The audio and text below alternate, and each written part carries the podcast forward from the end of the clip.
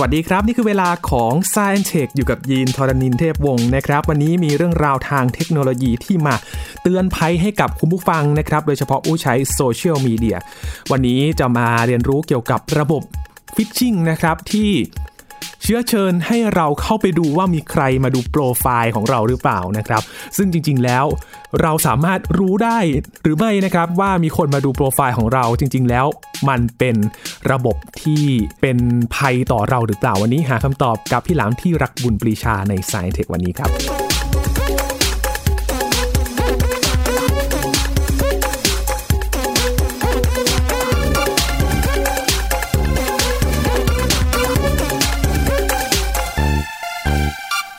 ยังคงมาเตือนคุณผู้ฟังกันอย่างต่อเนื่องนะครับ เพราะว่าในโลกโซเชียลมีเดียในโลกออนไลน์นั้นก็มีภัยให้เราต้องระวังอยู่ตลอด แล้วก็มาในรูปแบบต่างๆ ที่หลากหลายเหลือเกินครับ เรื่องนี้ก็เช่นเดียวกันครับ มีเรื่องที่เกิดขึ้น แล้วก็เป็นระบบที่เราเห็นแล้วก็สงสัยว่า เอ๊ะมันมันจริงหรือเปล่านะครับ มีระบบที่ชวนให้เราคลิกเข้าไป ดูว่าเราเนี่ยสามารถ เห็นผู้ที่มาดูโปรไฟล์ของเราได้หรือเปล่านะครับ จริงๆแล้วมันเป็นยังไงกันวันนี้หาคำตอบกับพี่หลามที่รักบุญปรีชา หรือว่าพี่หลามจิกโกไอทีนั่นเองนะครับ สวัสดีครับพี่หลามครับ สวัสดีครับคุณยีนสวัสดีคุณผู้ฟังครับ ครับพี่หลามครับก่อนอื่นถามก่อนเลยครับพี่หลาม จริง ๆ แล้วเราสามารถดูคนที่มาดูโปรไฟล์ของเราได้จริงๆเหรอครับพี่หลาม เอ่ออันดับแรกนะ ผมต้องตั้งข้อสงสัยก่อน ครับ ว่าทำไมเราถึงอยากรู้ว่ามีใครมาดูโปรไฟล์เรา นั่นสิครับ นั่นน่ะสิคุณยีนเคยคิดไหมครับผม ครับ ผมนี่ไม่เคยอยากรู้เลยนะว่า อยู่ดีๆผมจะอยากรู้ทำไมว่ามีใครมาดูโปรไฟล์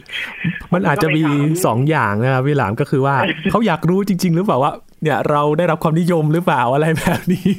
หรือว่ามี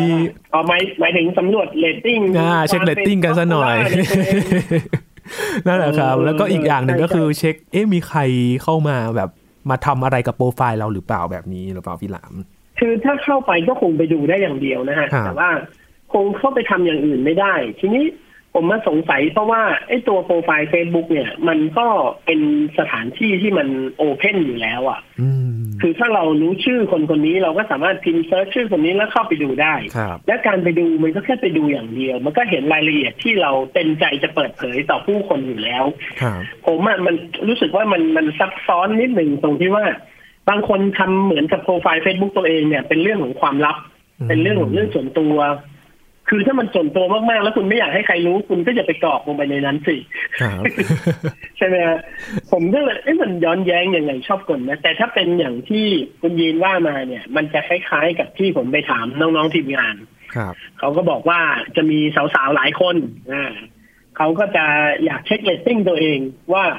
เอ๊ะอยากรู้ว่าสมมติเราลงรูปโปรไฟล์เราสวย ครับ ๆ เราใส่โพสต์ Facebook ลงไทม์ไลน์เราเนี่ย ชีวิตแบบดู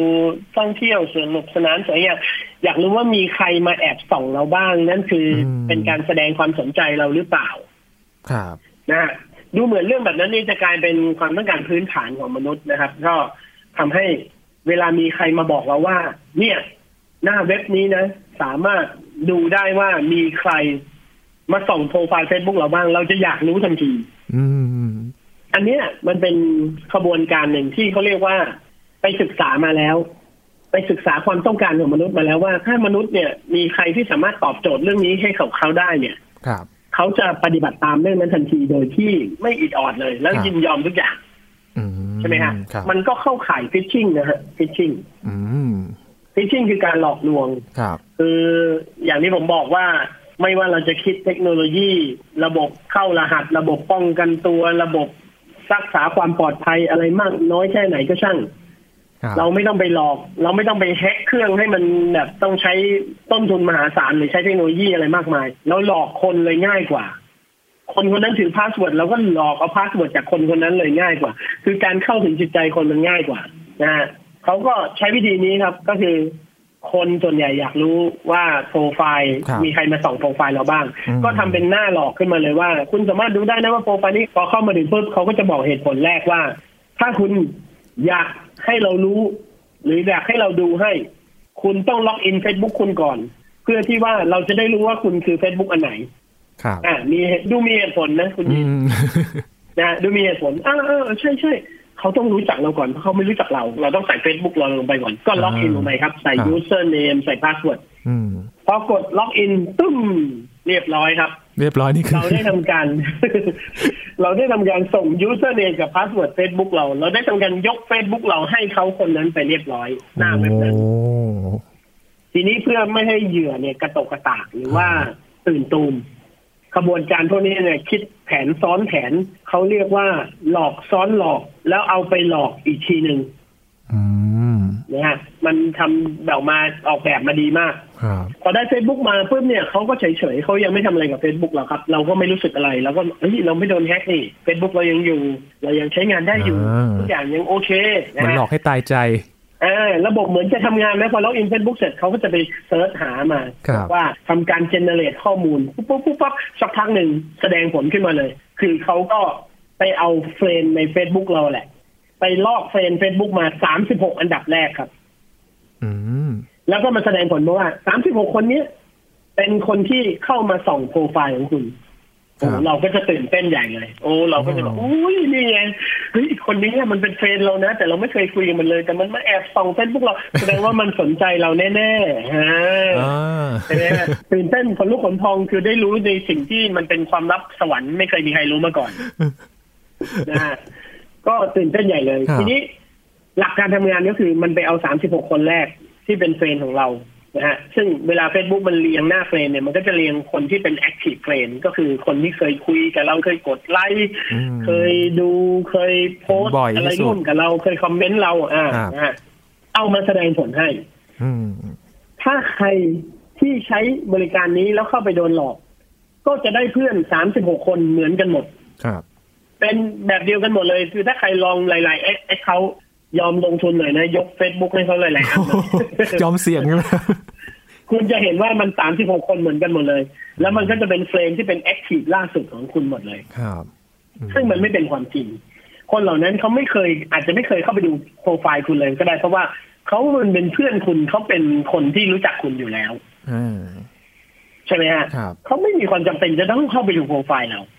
เราก็จะตื่นเต้นดีใจแล้วรู้สึกว่า เออเนี่ย เราสามารถรู้ได้นะ แล้วเดี๋ยววันหลังเนี่ย ถ้ามีใครวนกลับมาดูโปรไฟล์เราอีก มันก็จะมีรายชื่อเพิ่มขึ้นมา ซึ่งมันไม่เพิ่มครับ มันก็จะอยู่อย่างนั้นแหละครับ อ๋อ ทีนี้คนที่โดนหลอกก็จะยังไม่รู้ตัว ครับ นะฮะก็จะยังไม่รู้ตัว ก็ยังคิดว่าตัวเองประสบความสำเร็จจากการทำเช่นนี้อยู่ ในทางกลับกันเนี่ย ในฝั่งแฮกเกอร์หรือฝั่งคนทำฟิชชิงเนี่ย พอได้ยูเซอร์เนมกับพาสเวิร์ดเราไปแล้วเนี่ย เขาก็เนียนๆครับ เขายังไม่เอาไปทำอะไร เขายังไม่ยึดแอคเคาท์เรา เขายังปล่อยให้เราใช้งาน Facebook เราได้ตามปกติ อืม เพียงแต่ว่าเขาจะเข้าไปโพสต์บน Facebook เราครับ โอ้ ไปโพสต์เชิญชวนหลอกคนอื่นอีกทีหนึ่ง ครับ อ่า ซึ่งวิธีการหลอกของเขาก็คือส่วนใหญ่พวกเนี้ยก็จะเป็นเว็บที่แบบว่า หลอกต้มตุ๋นให้คนมาลงทุนในบิตคอยเพราะว่าช่วงนี้บิตคอยราคาสูงใช่ไหมฮะ มันก็จะมีประเภทโฆษณาที่แบบว่าเป็นฟาร์มบิตคอยทำขุดบิตคอยบนคลาวบนออนไลน์ เป็นระบบฟาร์มที่อยู่บนดิจิตอลบนระบบคลาว อืม ซึ่งคุณสามารถเข้าไปร่วมลงทุนได้ อ่า คือ ครับ คุณไม่ต้องไปลงทุนทำเอง ไม่ต้องไปซื้อเครื่องมาดาวน์โหลดเอง ไม่ต้องมาขุดเอง คุณแค่จ่ายเงินให้เราเป็นการลงทุน ลงทุนขั้นต่ำก็คือหนึ่งร้อยเก้าสิบเก้าเหรียญ อ่า คิดเป็นเงินไทยก็ประมาณหกพันบาท ใช่ไหมฮะ แล้วก็สามารถลงทุนเพิ่มได้ แล้วคุณก็จะได้ผลตอบแทนเขาก็จะมีสัดส่วนของผลตอบแทนมาให้ ซึ่งพวกนี้เนี่ยมันจะเป็นลักษณะคล้ายๆกับตกทองนะครับ หรือว่าพวกแชร์แชร์อะไรนะเขาเรียกแชร์ลูกโซ่ ครับ คล้ายๆกันเลย คือสมมุติเราเราไปเจอ แล้วเขาฉลาดนะเขาจะเอา Facebook เราไปโพสต์ โฆษณาหลอกคนเนี่ย แต่เขาจะให้ทุกคนเห็นยกเว้นเพื่อนเราครับ กับตัวเรา อืม เนียนเลย คือ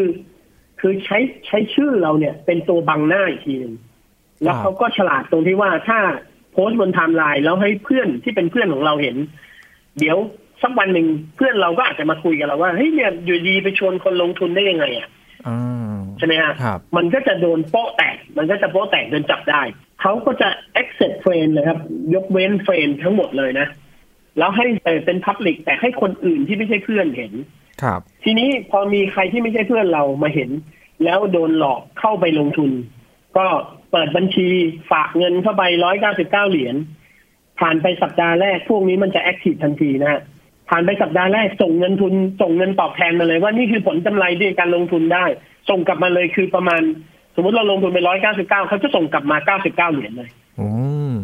เขาจะให้เราครึ่งหนึ่งเลย ครับ พอลงทุนแค่ร้อยเก้าสิบเก้าเหรียญผ่านไปแค่เจ็ดวัน ได้ผลตอบแทนเก้าสิบเก้าเหรียญคนส่วนใหญ่จะคิดอย่างนี้ คือเงินทุนเรายังอยู่ถูกไหมฮะ ครับ แล้วเราได้เงินกลับมานี่ถือเป็นผลตอบแทน อืม เราได้มาเก้าสิบเก้าเหรียญภายในเจ็ดวันโอ้โหมันคุ้มค่ามากๆ มันได้กำไรห้าสิบเปอร์เซ็นภายในเวลาแค่เจ็ดวันเท่านั้น อืม คุ้มค่ามากๆ สุดยอด คนส่วนใหญ่จะเป็นยังไงรู้ไหมครับ เวลาเจอเหตุการณ์นี้ ได้แล้วเลยอยากได้อีก โลภครับ โลภมาก โลภมากล่ามหาย ครับ อุ้ยร้อยเก้าสิบเก้าเหรียญยังได้ขนาดนี้ งั้นเดี๋ยวไปเอามาอีกสักพันเหรียญ อืม อัพลงไปเลยครับ เพิ่มบัญชีเข้าไปเติมเข้าไปไปชวนญาติพี่น้องชวนเพื่อนมา เฮ้ยได้เงินจริง คราวนี้ไปยืนยันกับตัวเองเลยนะ เป็นพยานให้เขาด้วย อุ้ย ครับ ได้เงินจริงๆเนี่ยเขาส่งเงินมาให้เราจริงปๆนะ ระสบการณ์จากผู้ใช้จริง อ่า เราไปกันเถอะ เราช่วยกันไปลงเหวกันเถอะ ปั๊บลงไป พากันโอนเงินเปิดบัญชีเท ครับ เข้าไป เขาก็จะใช้หลักการเดียวกัน คนที่สมัครใหม่ สัปดาห์แรกก็จะได้เงินคืน 50%เปอร์เซ็นต์ทันที ครับ แล้วพอโอนเงินเข้ามาเพิ่มปุ๊บหลังจากนั้นคุณจะไม่ได้เงินอีกเลยครับ อืม ทั้งหนึ่งพันเหรียญและหนึ่งร้อยเก้าสิบเก้าเหรียญที่คุณส่งไปทีแรก ครับ คุณจะได้คืนแค่เก้าสิบเก้าเหรียญ อ้าว หายไปไหนแล้วควแล้รับพี่หลาม หลังจากนั้นเขาจะหายไปเลย เขาก็จะบอกว่าเออระบบมีปัญหานะครับ แล้วก็อาจจะต้องรอช้านิดนึงนู่นนี่นะถ่วงเวลาเราถ่วงเวลาให้เราตามไม่ได้ เราก็อาจจะรอด้วยความหวังว่าเราอยากจะได้เงินนะเราก็อยากจะยอมรอแล้วก็เอ้ยเนี่ยตอนนี้ค่าเงินผันผวนมีอะไรคือเขาจะมีสาเหตุร้อยพันประการ มา ชักแม่น้ำมา ชักแม่น้ำทั้งห้าพันสายทั่วโลกนี้มาอ้าง คน แต่ บางคนนะ ถึงตอนนั้นยังไม่รู้ตัวเลยนะว่าโดนหลอก อืม ยังไม่รู้ตัวเลย บางคนยังเศร้ารอยังมองโลกในแง่ดีอยู่อู้ ครับ ระบบบิตคอยน์มันเป็นดิจิตอลมันอาจจะมีปัญหาล่าช้าเล็กน้อยอ่ารอเขาหน่อย รอไปหนึ่งเดือนสองเดือนสามเดือนไม่มาสักทีถึงกว่าจะรู้ตัวก็คือตอนนั้นผ่านไปสามสี่เดือน ซึ่ง สายไปแล้ว ไปไหนแล้วก็ไม่รู้ แล้วโดนหลอกไปกี่คนแล้วก็ไม่รู้ อืม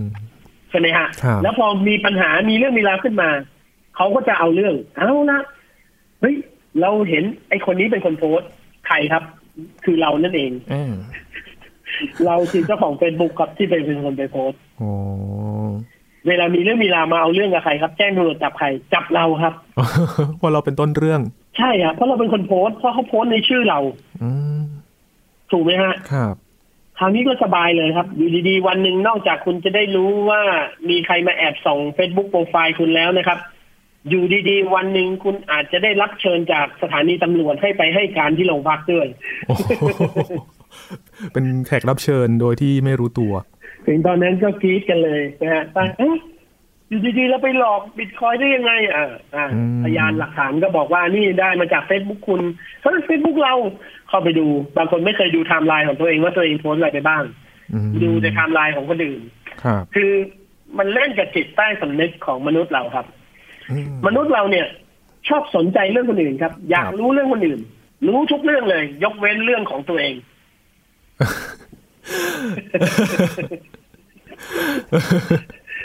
นี่แหละคือมนุษย์เลยครับ นี่คืคอรับ เบสิกของมนุษย์เลยนะฮะ อืม แต่เรื่องคนอื่นนี่รู้ดีจริงๆคนนู้นคนนี้ใครทำอะไรใครไปโกงอะไรกันที่ไหนใครโดนหลอก ใครชีวิตเศร้าหมอง ใครล้มเหลว ใครเฟื่องฟูก็ไปอิจฉาเขาใครล้มเหลวก็ไปสมน้ำหน้าเขาอะไรเงี้ยนะ แต่มองข้ามตัวเองไป มองข้ามตัวเองครับ ตัวเองทำอะไรไม่เคยรู้แล้วถึงเวลาก็เนี่ยไม่เห็นรู้เรื่องเลย ไม่เคยทำอะไรแบบนี้มาก่อน ครับ ไม่เคยโดนหลอกเฟซบุ๊กไม่ได้โดนแฮ็กนี่บางคนยังเสียงแข็งนะเฟซบุ๊กไม่ได้โดนแฮ็กนี่ไงเรายังใช้ได้อยู่เลย อืม ใช่ไหมฮะ โอ้ พอถึงเวลาเขาก็อาจจะยึดเฟซบุ๊กคุณวันใดวันหนึ่งก็ได้ ครับ เราถึงตอนนั้นก็โวยวายอีกนะครับว่า เนี่ยไม่ได้ทำอะไรเลย ไม่เคยไปก่ออะไรที่ไหนเลยเพราะอะไรลืมไปแล้วไง ลืมไปแล้วว่า กดไปเมื่อไหร่ไม่รู้ เอ่อผ่านไปสองเดือนแล้วผ่านไป เออ สองเดือนแล้วเพิ่งเพิ่งมานึกอีกทีนึงแล้วก็เลยปฏิเสธเสียงแข็งเลยว่า ไม่เคยเลยนะ ไม่เคยไปล็อกอินบริการใด ๆ เลยแล้วไม่เคยโดนหลอกที่ไหนด้วย อืม เขาคิดว่าอันนั้นจบไปแล้วสมบูรณ์แบบไปแล้วคือได้เห็นไปแล้วว่ามีใครมาส่องโปรไฟล์บ้าง อืมครับ ใช่ไหมฮะก็จะมั่นใจเลยว่าตัวเองไม่เคยโดนหลอก อืม จริงๆอะตัวเองอะโดนหลอกไปตั้งแต่วันนั้น ครับ นะฮะ ครับ แล้วก็ค่อยทุกอย่างมันค่อยดีเลยแล้วค่อยตามกลับมา อืม ซึ่งก็เป็นเรื่องที่ทำให้หลาย ๆ คนก็ที่ไม่เคยมีประสบการณ์เรื่องนี้นะฮะก็จะต้องพบเจอกับสิ่งแบบนี้ โดยที่ลืมไปแล้วว่าเราเนี่ยไปกดเมื่อไหร่ไม่รู้ ใช่ อืมครับ ขบวนการฟิชชิงเนี่ย มันอันเนี้ยเป็นตัวอย่างหนึ่งของขบวนการฟิชชิง อืม จริง ๆ แล้วฟิชชิงเนี่ยสามารถสามารถหลอกได้หลายรูปแบบมาก ๆ นะครับ ครับ แต่อันเนี้ยก็ถือว่าซับซ้อนขึ้นมาอีกสเต็ปหนึ่งคือ หลอกเราเอาชื่อเรา แล้วเอาชื่อเราไปหลอกคนอื่นอีกทีหนึ่งเพื่อป้องกันตัวเอง เวลามีปัญหามีคดีความขึ้นมา ย้อนกลับมามันจะมาไม่ถึงตัวคนที่หลอก มันจะมาถึงแค่คนที่โดนหลอกชั้นแรกใช่ไหมฮะ ครับ ซึ่งแบบเนี้ยมันจะทำให้ผู้กระทำความผิดเนี่ยลอยนวลได้เป็นอย่างดีเลย ครับผม อืมคืออย่างขบวนการที่เกิดขึ้นเนี่ย ส่วนใหญ่เขาเป็นใครครับ เป็นคนต่างชาติหรือว่าเป็นภายในประเทศเองนะครับ พี่หลามจากกรณีพวกนี้ครับ คำถามนี้ดีมากครับ ทุกวันนี้นะครับขบวนการเหล่านี้เนี่ย จะเป็นคนต่างชาติหรือเป็นคนไทยก็ทำได้หมด อืม ฝรั่งเนี่ยสมัยก่อนเนี่ยจะมาหลอกคนไทยนะครับ ส่งอีเมลมาเป็นภาษาอังกฤษ ครับ เราคือซุลตาน จากเอ่อ แคว้นดามิอุสอะไรสักอย่างเลยนะกินมาเป็นภาษาอังกฤษเลย ครับ เรามีทรัพย์สินมรดกมหาศาลหกพันล้าน แต่เราเบิกออกมาไม่ได้ อืม เราต้องรอวันจันทร์เราถึงจะทำโอดีโอเวอร์ดได้ อืม เพราะฉะนั้นวันนี้สุกร์เสาร์อาทิตย์คุณช่วยโอนมาก่อนสักพันหกพันบาทได้ไหม โอ้โห จากหกพันล้าน ส่งมาทักทาย แล้วเดี๋ยวใช่แล้วแล้วก็บอกว่าถ้าคุณโอนมาให้เราก่อนเนี้ยวเราจะแบ่งทรัพย์สินเราให้คุณยี่สิบเปอร์เซ็นเลย อืม เป็นเงินประมาณสองล้านเหรียญอะไรเงี้ย ครับ มันหลอกคนไทยไม่ได้เพราะคนไทยอ่านภาษาอังกฤษไม่ออกครับ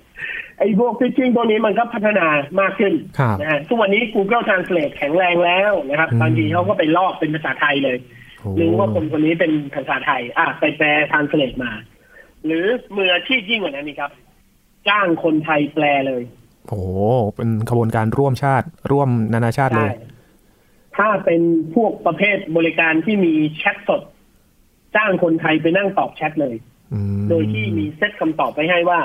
ถามมาแบบนี้ตอบแบบนี้ถ้าถามนอกเรื่องมีการลองทูมว่า เอ๊ะ คือบางคนอาจจะเฉลียวฉลาด คิดว่า เอ๊ะ อันนี้มันเป็นพวกต่างชาติมาหลอกเราหรือเปล่า เราลองถามคำถามแปลกๆดูซิดูว่ามันตอบได้ไหมเป็นภาษาไทย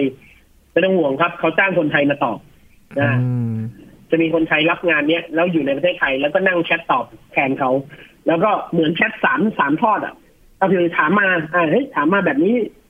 แปลว่าแบบนี้ให้ตอบว่าอะไรเนี่ยเขาก็จะตอบกลับไป อืม โดยที่มีตัวแฮกเกอร์เนี่ยคอยควบคุมอยู่ ครับ เพราะฉะนั้นถ้าถามว่าคนที่มาหลอกเนี่ย เป็นคนไทยหรือเป็นคนต่างชาติ เป็นได้ทั้งสองอย่างเลย เริ่มส่งเสริมมันร่วมงานกันด้วย โอ้โห น่ากลัวมากเลยนะครับอันนี้ แอดวานซ์มากขึ้น ไม่ว่าจะชาติใดภาษาใด ก็สามารถหลอกคนไทยได้ เพราะว่าเขามีระบบแปล มีคนคอยรับฟรีแลนซ์ตรงนี้อยู่ อืม นะฮะ โอ้โห อันตราย ครับ อัปเกรดกว่าตอนที่แบบมีกระบวนการที่โทรมาอีกนะครับพี่หลาม ใช่ครับ ใช่ครับ คือต้องบอกว่าทุกวันนี้คนเราเรียนรู้จากประสบการณ์ใช่ไหมฮะ ครับ เวลามีคนมาหลอกเรา เราก็เรียนรู้แล้วเราก็รู้เท่าทัน เราก็ไม่ตกเป็นเหยื่อ แต่อย่าลืมว่าไอ้คนที่หลอกมันก็พัฒนาการได้เหมือนกัน อืม ถ้ามันหลอกเราชั้นเดียวหลอกไม่ได้ มันก็หลอกสองชั้น ครับ หลอกสองชั้นไม่ได้ เดี๋ยวมันก็มาสามชั้น มันก็พัฒนาเป็นเหมือนกัน อืม เห็นไหมฮะ คืออึ้งเลยครับแบบไปไม่ถูกเลยแบบจะมาไม้ไหนกันอีกก็ไม่รู้เหมือนกัน เออนะทีนี้หลายคนฟังตรงนี้ก็อาจจะหวั่นใจว่าโอ้แล้วอีกหน่อยจะอยู่กันยังไง ก็ต้องละเอียดรอบคอบมากๆครับ ครับ พยายามนึกถึงเหตุและผลแล้วก็ อืม พยายามแบบเอ่ออย่าไว้ใจอะไรมากนะฮะ อืม เอาง่ายๆ เรากำลังโดนหลอกหรือเปล่าเนี่ย ให้รู้ว่าเฮ้ยเรื่องเนี้ยมันมันเป็นเรื่องจริงได้มากน้อยแค่ไหนอ่าอย่างเช่น การดูโปรไฟล์เฟซบุ๊กนะ ค ฮะ รับ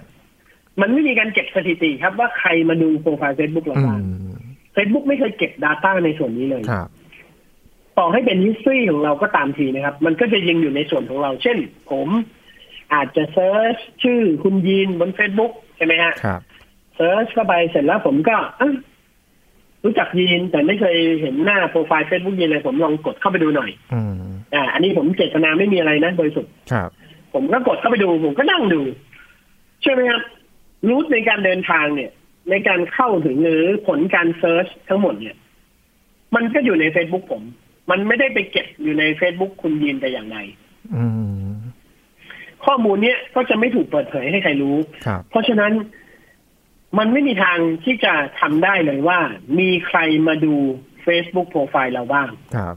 ถ้าคิดด้วยหลักการและเหตุและผลวิธีการแบบนี้เสร็จแล้วเราจะรู้ได้เลยว่า ไม่มีบริการไหนในโลกที่สามารถตรวจสอบได้ว่ามีใครมาดู Facebook โปรไฟล์ข อื องเรา มโอ้ นะฮะและผมก็ยังยืนยันคำเดิมนะครับว่าเราไม่มีความจำเป็นที่จะต้องไปรู้ว่ามีใครมาดู Facebook โปรไฟล์ของเรา ครับ คือ มันมันไม่มีความจำเป็นใดๆเลย ครับ นะไม่รู้จะรู้ไปทำไมนะฮะ คือเท่าที่จำได้เนี่ยระบบเนี่ยการไปดูโปรไฟล์นี่ยิ่งนึกถึงสมัยไฮไฟที่นานมาแล้วนะครับ ที่ที่เป็นท็อป เป็น เฟ ไง รน ครับ แล้วก็มีดูบ้างแบบเพื่อนเราเนี่ยมาดูอะไรบ้างเมื่อสัปดาห์ที่แล้วดูล่าสุดเมื่อไหร่อะไรแบบเนี้ยไฮไฟนานมาแล้วนะครับ หรือว่าไฮไฟมันเคยมีบริการแบบนี้มาก่อนมันเลยทำให้คนรู้สึกว่า อยากรู้ ใช่ไหมฮะ ใช่ครับอืม โอ้แต่แต่ไฮไฟมันเป็นแบบโซเชียลเน็ตเวิร์กแบบว่าหาเพื่อนใหม่ไง อืม มันก็อาจจะมีการเก็บข้อมูลตรงนี้ แล้วก็มันทำเป็น ครับ บริการว่า อ่า มีใครโฉมมาดูเราบ้างอะไรเงี้ยเออ อ่า ผมว่าอาจจะมาจากตรงนั้น เป็นไปได้เป็นไปได้ ครับแบบ นะ นึกถึงแบบในอดีต เผื่อแบบใน Facebook เออ จะมีบ้างอะไรอย่างนี้ อ่าเด็กวัยรุ่นนะก็อยากรู้ อ่า ว่ามีใครมาสนใจเราบ้าง อื ม นะแต่ถ้าเป็นรุ่นคุณยีนรุ่นผมนี่ผมว่า ใครจะมาดูก็มาดูเถอะ ไม่มีอะไรให้ดู เราไม่ เลย ได้สนใจ ก็ไม่มีอะไรเราก็เป็นเฟซบุ๊กของเราปกติอะ ครับ นะฮะก็ไม่มีอะไร ครับเพราะฉะนั้นเวลาคลิกเข้าไปแล้วพอให้ลง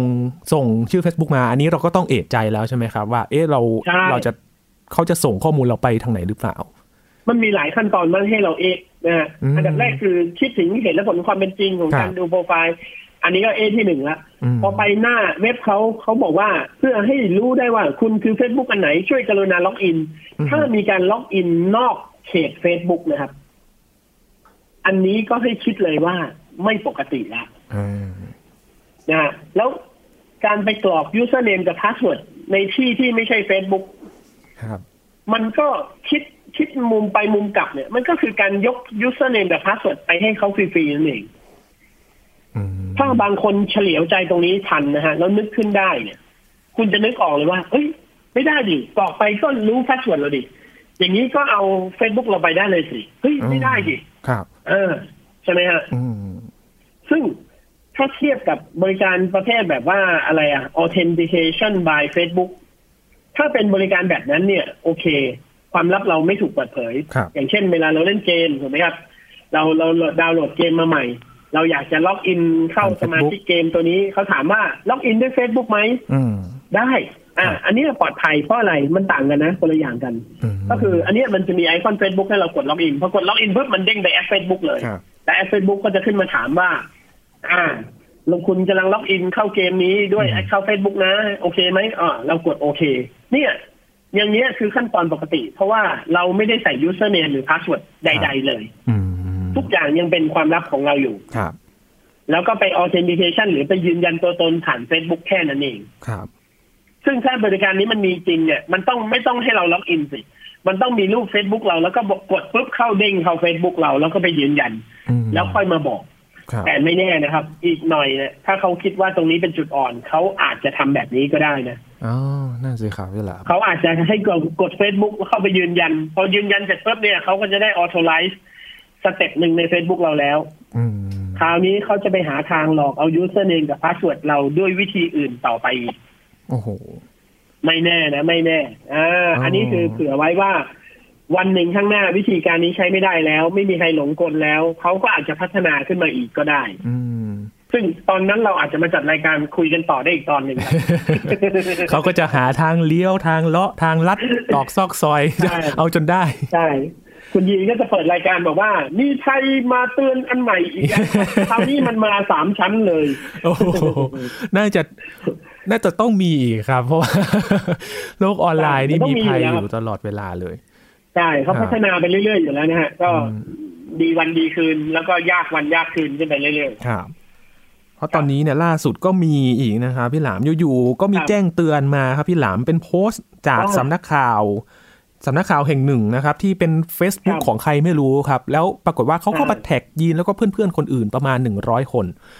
แล้วแบบ อุ้ย เออยิงก็ไปติดแท็กด้วยหรือเปล่ายิงก็เลยรีบดีมูฟแท็กตรงนั้นออกไปอะครับยิงก็ไม่แน่ใจว่าเกิดอะไรขึ้นตอนนี้ก็ถูกตั้งคำถามอยู่ แล้วก็ตอนนี้ก็ยังแจ้งเตือนมาอีกนะครับพี่นะ ลักษณะแบบนี้ครับ อันนี้คือคือเหมือนกับว่า เขาต้องการสแปมข้อความนี้ อันนี้เป็นสแปมครับ อันคนี้รับ ไม่ได้เป็นฟิชชิงหลอกลวง อืม สมมุติว่ามีหน่วยงานหนึ่งสร้างชุดข้อความขึ้นมาโพสต์หนึ่งแล้วต้องการให้ข้อความเนี้ย ไปให้คนเห็นเยอะมากที่สุด เขาก็จะใช้วิธีสุ่มเลย สุ่มนะครับ สุ่มเลยว่าอ่าสมมุติเราพิมพ์ชื่อขึ้นมาเซิร์ชในชื่อ Facebook พิมพ์ขึ้นมาปุ๊บมันอาจจะมี suggestion ว่า ชื่อนี้นามสกุลนี้หรือเปล่าได้ ชื่อใครก็ได้เข้าไปเลยคนนั้น อืม กดเข้าไปปุ๊บไปดูเลยว่ามีลิสต์เฟรนอะไรบ้าง แล้วไปก๊อปชื่อเฟรนมาให้หมด เสร็จแล้วเอาชื่อทั้งหมดเนี่ยมาใส่ในแท็ก อืม ในแท็กในโพสต์นั้นครับ อันดับแรกคือมันจะเรียกคลิกได้ พอเขาโพสต์นี้ปึ้งขึ้นไป มันก็จะมีเด้งเตือนมาหาเราว่า มีคนแท็กคุณใช่ไหมฮะ อื อันดับแรกเราเนี่ยจะเข้าไปดูแล้วหนึ่งครั้งใช่ไหมครับ ครับ คุณยิงก็จะคลิกเข้าไปดูว่า เอ้ยใครแท็กเราแท็กอะไรอ่ะโพสต์อะไรเข้าไปดูสิเข้าไปดูปุ๊บ ถ้าเราเข้าไปเห็นเราเห็นชื่อเรา แต่เรารู้ว่ามันเป็นเรื่องราวที่ไม่เกี่ยวกับเรา เราก็อาจจะไม่เข้าไปอีกเลย ครับ อ่า อันเนี้ยได้หนึ่งต่อเท่านั้น อืม แต่มันจะมีโอกาสในต่อที่สอง ถ้าคนคนนั้นเป็นเด็กหรือเป็นคนที่เล่นโซเชียลแบบว่าออโตเมติก คือบางคนเนี่ยเขาเล่นโซเชียลเนี่ยเขาไม่ได้มีการจำกัดข้อว่าข้อมูลส่วนตัวหรือ เปิดให้ใครแท็กก็ได้อะไรเงี้ย แล้วพอเขาจะดีใจคือเป็นคนเหงาๆอ่ะไม่ค่อยมีเพื่อน ไม่ค่อยมีคนมาเม้น ครับ ไม่ค่อยมีไทม์ไลน์เคลื่อนไหวอะไรเงี้ยพอมีคนมาแท็กตัวเองปุ๊บจะดีใจ แล้วโพสต์นั้นจะเป็นโพสต์อะไรก็ช่างเขาจะกดแชร์ อืม พอกดแชร์ปุ๊บเนี่ยมันก็ลามไปเพื่อนเขาเพื่อนเขาก็ถ้าเป็นคนแบบเดียวกันก็แชร์อีก มันก็ส่งต่อกันไปปุ๊บปุ๊บปุ๊บปุ๊บการสแปมครั้งนั้นมันก็จะลุกลามใหญ่โตได้ ครับ อืม อ่าเห็นไหมฮะ อันนี้ก็เป็นเทคนิคหนึ่ง ซึ่งเป็นเทคนิคที่ไม่ได้ซับซ้อนอะไร ก็ออกแนวโอท็อปนิดๆแต่ว่าก็สามารถทำให้มันเกิดความบอดแคสต์หรือว่าทำให้เกิดการประชาสัมพันธ์ชุดโพสต์ตัวนั้น หรือข้อความชุดนั้น อืม ไปได้ไกลพอสมควรนะฮะ โอ้ ถ้าแท็กคนสักร้อยคน อาจจะมีคนเผลอแชร์สักสิบคน ครับ ใช่ไหมฮะแท็กพันคนอาจจะมีคนแชร์สักร้อยคนแมสเซจนั้นก็จะไปได้ไกลมาก ครับ ก็เป็นอีกรูปแบบหนึ่ง ประมาณนี้ครับ ที่เกิดขึ้นตอนนี้นะครับ เพราะฉะนั้นก็เรียนรู้กันไป เพราะว่าสแปมก็จะเป็นอีกรูปแบบหนึ่งฟิชชิงก็เป็นอีกรูปแบบหนึ่งที่เกิดขึ้น ใช่ครับ ก็ต้องอย่างที่พี่หลามบอกครับ ก็ต้องมาเตือนภัยกันอยู่เรื่อยๆ มีรูปแบบใหม่กันอยู่เรื่อยๆนะครับเราต้องเรียนรู้กันไปในโซเชียลมีเดียที่เราใช้กันแบบเป็นชีวิตประจำวันอยู่แล้วนะครับ ครับผม ก็เป็นรูปแบบหนึ่งที่เรามาเตือนภัยให้กับคุณผู้ฟังได้ ตั้งตัวกันนะครับ ว่าเกิดอะไรขึ้นบ้างในโลกโซเชียลมีเดียขณะนี้นะครับช่วงนี้ขอบคุณพี่หลามมากๆเลยนะครับ ได้ครับ ขอบคุณครับ ครับนี่คือ Science Tech ครับ คุณผู้ฟังติดตามรายการก็ได้ที่ www.thaipbspodcast.com นะครับ รวมถึงพอดแคสต์ช่องทางต่างๆ ที่กำลังรับฟังอยู่นะครับ ไม่ว่าจะเป็นช่องทางต่างๆ ครับ Google Podcast Apple Podcast Spotify SoundCloud Podbean อัปเดตเรื่องราววิทยาศาสตร์เทคโนโลยี และนวัตกรรมกับเราได้ที่นี่ทุกที่ทุกเวลาเลยนะครับ ช่วงนี้ยีนทรณินเทพวงศ์พร้อมกับพี่หลามที่รักบุญปรีชาลาไปก่อนนะครับ สวัสดีครับ